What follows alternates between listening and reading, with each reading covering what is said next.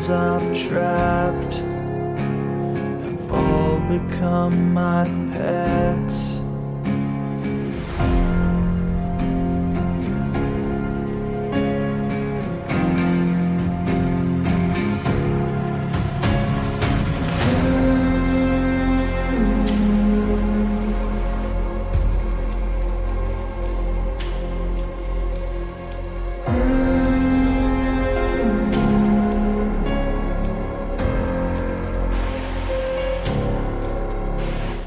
Acabei de sair da sessão de The Batman, filme dirigido pelo Matt Reeves, protagonizado pelo Robert Pattinson e que tem nomes como Andy Serkis, Zoe Kravitz, Colin Farrell, Paul Dano, tudo incorporado nesse casting, nesse elenco magistral, tá? É o seguinte, eu já adianto para vocês, Cavaleiro das Trevas tem um concorrente digno e eu ainda digo que é melhor, tá?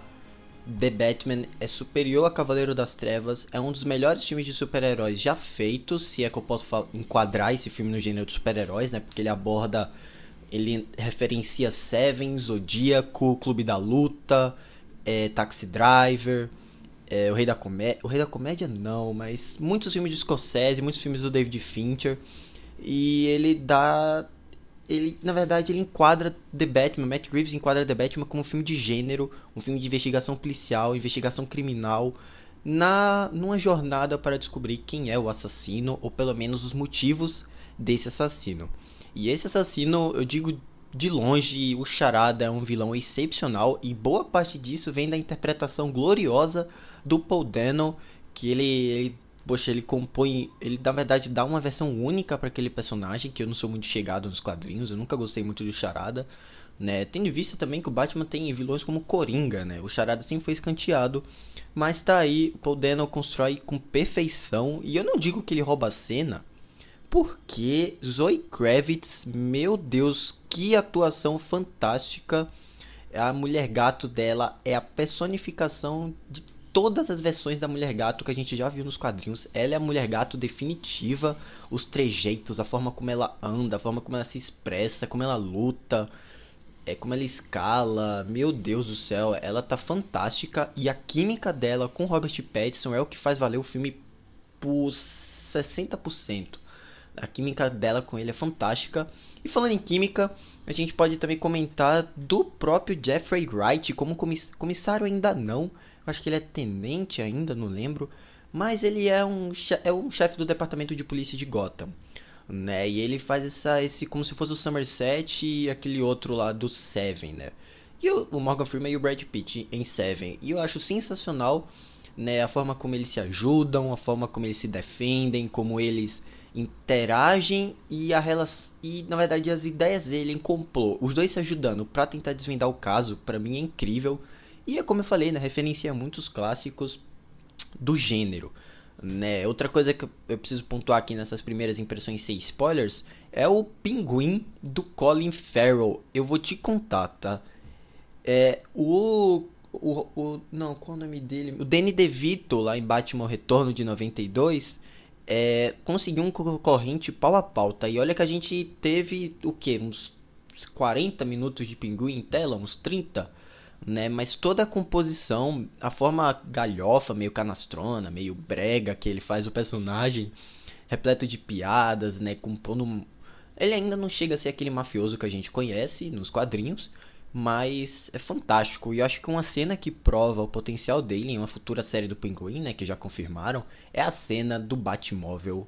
Que, meu Deus, para quem já assistiu Christine, né? Meu, eu não vou dar spoiler, tá? Mas quando a música começa, quando você escuta o som do carro, o motor ligando, o Bat, meu Deus, o Batman ligando o carro para ir para ação, é a fotografia, meio como se fosse um filme de terror mesmo, é um negócio estarrecedor, é um negócio impecável. E essa fotografia do Greg Fraser, né, que ele é o mesmo que fez Duna, é algo que é de se comentar porque toda cena você pode pausar e colocar, sei lá, em um quadro. Porque a gente tem a cena do Batmóvel, a gente tem a primeira. A segunda cena, se é que a gente pode falar assim. A cena de introdução do Batman é gloriosa, tá? Pra mim, a melhor cena de. É digna. Eu tô falando pau a pau demais aqui, mas é porque preciso comentar, galera. Essa cena é digna de se colocar no mesmo pedestal que o, a, a cena de introdução do Coringa no The Dark Knight, no Cavaleiro das Trevas. Ele aparecendo na sombra, ele falando que ele não aparece nas sombras, ele é a sombra, e a forma como ele bate nos inimigos, a violência sem precisar de sangue, né, Zack Snyder? Enfim, é, a violência, porradaria franca, pura, é um Batman que ele é muito ele quer. É um Batman que dá a sensação que ele quer se matar a todo momento. Ele tá indo para cima de tiro de 12. Ele tá se arriscando o tempo inteiro, né? Como se ele tivesse. Um Batman totalmente quebrado por dentro. É algo que se, se assemelha muito a, por exemplo, Batman Ego, né? Aquela HQ clássica. E a gente explora muito mais o psicológico, o interno, o, sim, o emocional do personagem, né? Por isso que eu falo que é o melhor filme do Batman. Porque a gente nunca teve um filme do Batman que focasse somente nele e escanteasse um pouquinho os coadjuvantes. Não que eles não brilhem, tá? Como eu já falei, Zoe Kravitz, Paul Dano, meu Deus.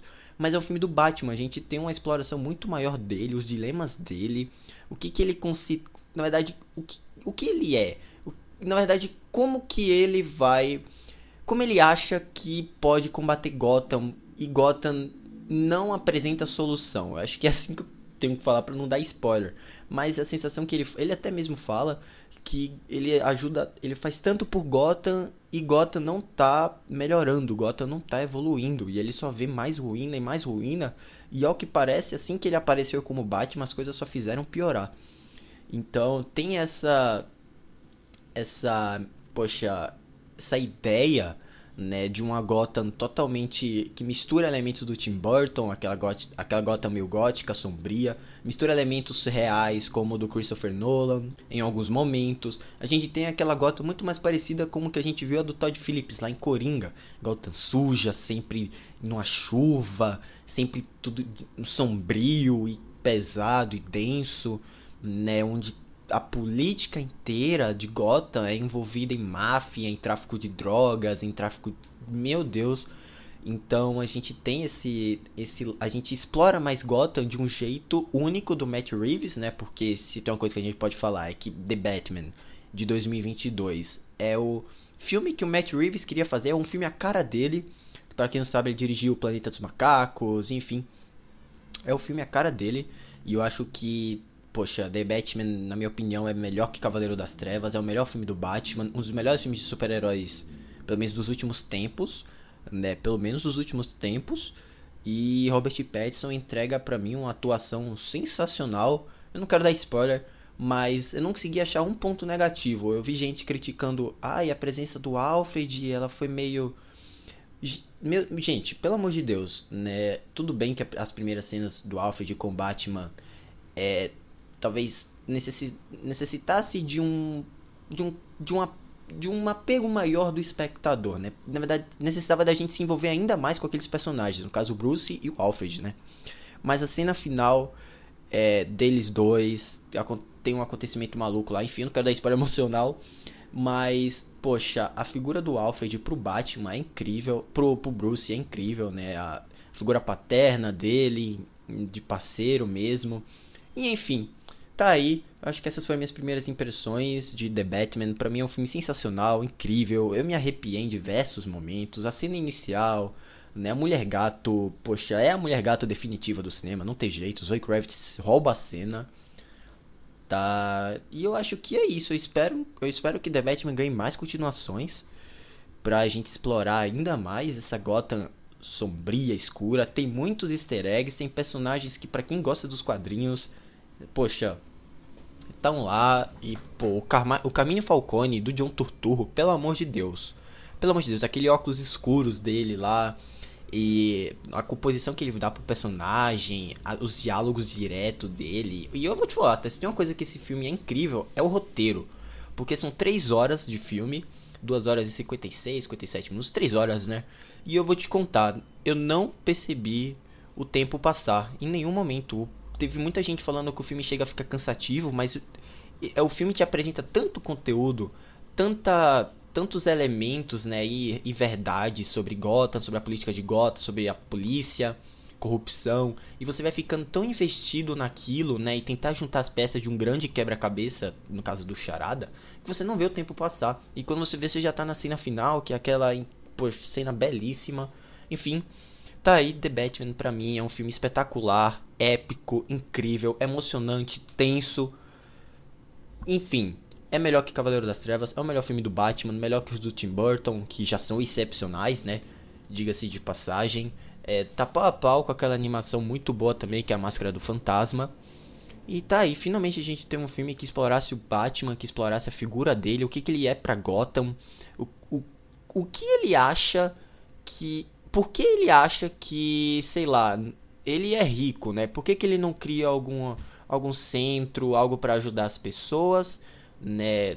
Ele é, ele é bilionário, né? Então, por que que ele, ele, por que que ele se veste de morcego para combater o crime em Gotham e ele acha que tá ajudando Gotham, se ele simplesmente pode criar alguma coisa social, algum programa social, sabe?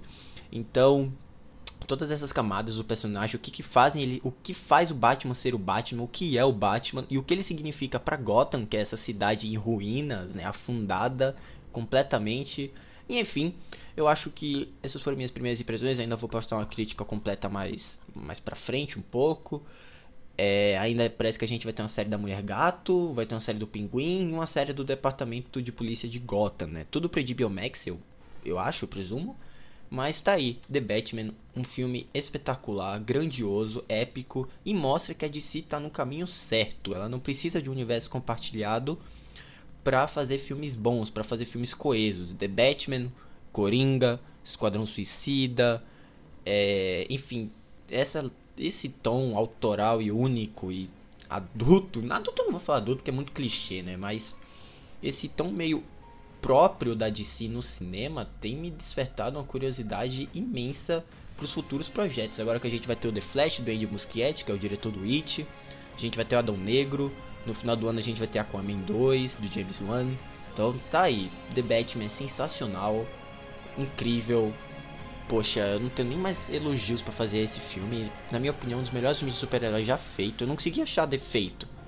Não tem defeito. O Alfred tá incrível, a duração tá impecável, o, o roteiro tá sensacional, a fotografia, não preciso nem comentar, do Greg Fraser. Mas tá aí, galera.